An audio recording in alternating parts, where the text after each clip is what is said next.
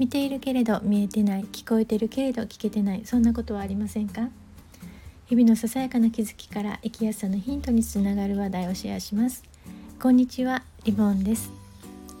今回怒りが湧きにくくなった自分についてちょっと再確認したことがあったのでシェアしようと思います。というのもこのここ数日、まあ、この1週間ぐらいで宮部みゆきさんの「貨車」を読んだんですね。まあ、貨車っていうのは火の車っていうのを読んだんですね。でそこには、まあ、殺人した、ね、女性のね、まあ、ことが書かれてあるんですがこの借金によってもどうにもならなくなって、えー、結果別人になり変わるために巧妙な手口を使って、えー、殺人をするそういうなんかちょっと物悲しいストーリーなんですね。でそれを読んで、まあ、私は相談業務を始めて20年近く経っていますけれども以前は怒りっぽい性格だったんですよね。ででもここ最近ここ最近っていうかないつ頃からかなあまり怒りが湧かなくなりましたね。全然っていうことはないです。友達にね腹が立つって。ねちょっとあの打ち明けたりすることもあるので全然腹が立たないっていうことはないんですがその今流行りっていうかなアンガーマネジメントとかねそういうふうなことはもう全く必要ないなと思うぐらいで今回そのどうしてそれを思ったかっていうとこの一見普通に見える人たち私たちも一見他人から見たらどんなあの自分でも普通に見えますよね。でもみんな事情を抱えている抱えながら生きているっていうことを相談業務をしてまあこの業こういう仕事じゃなくても人のプライベートなお話を知る、まあ、聞くとか触れるお仕事についておられる方はああ人にはこういう一面があるんだなっていうことをに触れてそういうふうに思われること多いと思うんですけれども何か事件が起きたりするねそういう報道を見るとまあもちろん事件だから良くないことが起きるともうコメンテーターとかもうすごいねことをで避難をしたりとかいろんな SNS でバッシングがあったりするけれどもでもそこに行き着くまでにいろんな事情があるっていうのを、まあ、想像するっていうことが多くなったんですよね。詳しくは分からなくてもそうせざるを得ない理由があったんじゃないかなって思うようになりました。普通では考え普通考えて思いもよらないような事情があるのではって思うんですよね。で私ずいぶん何年前かもう本当何年前か忘れたぐらいでもガラケーの時代ですよね。相談者の方とどうしても連絡を取らないといけないことがあったんですね電話でメールではちょっともう間に合わないということでこちらからお電話すると連絡するということはまずないことなんですがその時電話したですね休養で、まあ、その予約をちょっと時間をずらしてもらうっていうことだったと思うんですがで電話に出た彼女が「もしもしはいまるまるです」ってすごく元気にお答えになったんです。で私ちょっと絶句したんですがというのはもう私の目の前では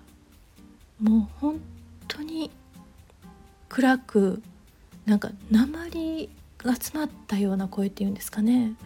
そういうお声しか聞いたことがなかったのであもしかして間違いって思ったぐらい驚いたんです。でも今は分かります。人それぞれね。その時々で顔は違いますし会社でそんな鉛の声をね出すようなことはできないですから当然なんですがみんなそうなんですよね。いろんな事情を持って生きているですよね。なので何か起きた時にまあこちらがね怒りを持つようなことが起きた時にもしかして何か自分が想像つかないようなことがあったのかもしれないなって想像するようになりました。そしてま心理というかな人の心をこう学ぶ時に、ま、その中でも家族心理臨床っていうのを学び始めて特にやっぱり家族の中でいろんな思いやしがらみっていうんですかね自分の力ではどうにもならないことにエネルギーを奪われたり自分の道が変わっていくことってありますよね。でここではね、まあ、はっきりした分野は言えないけれども被害者対応をしていると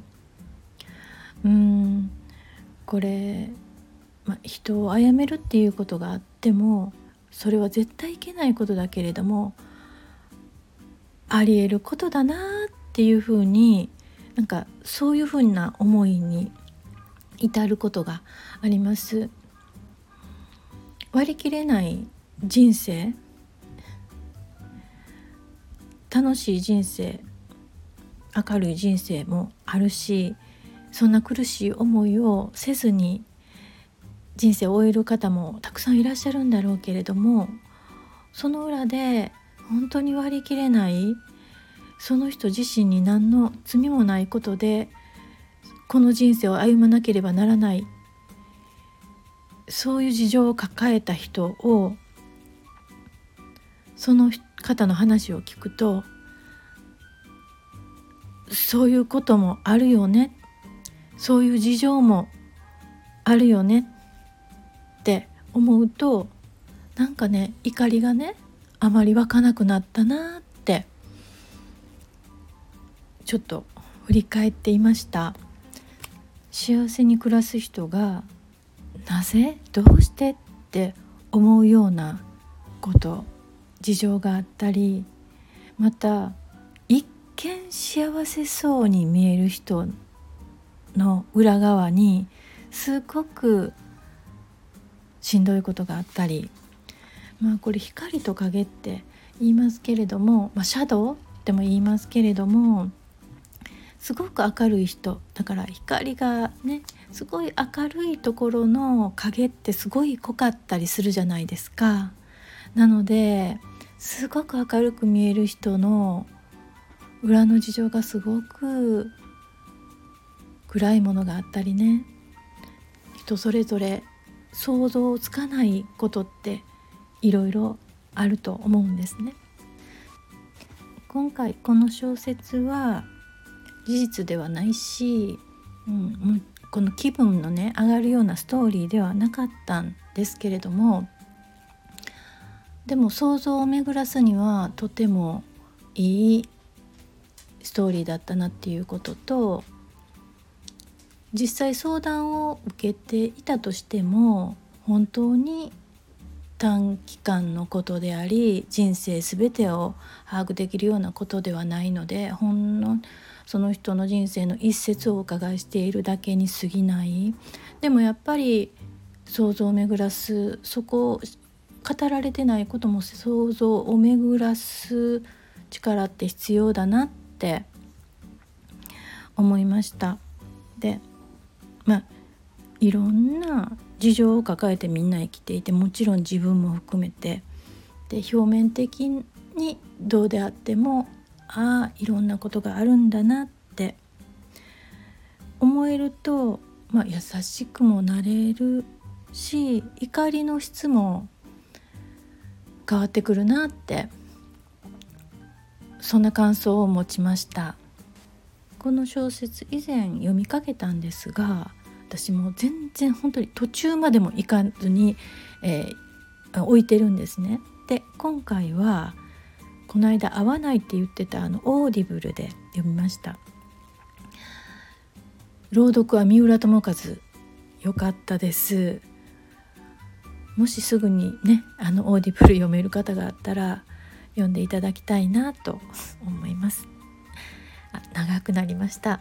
すいません。最後まで聞いていただいてありがとうございました。ではまた。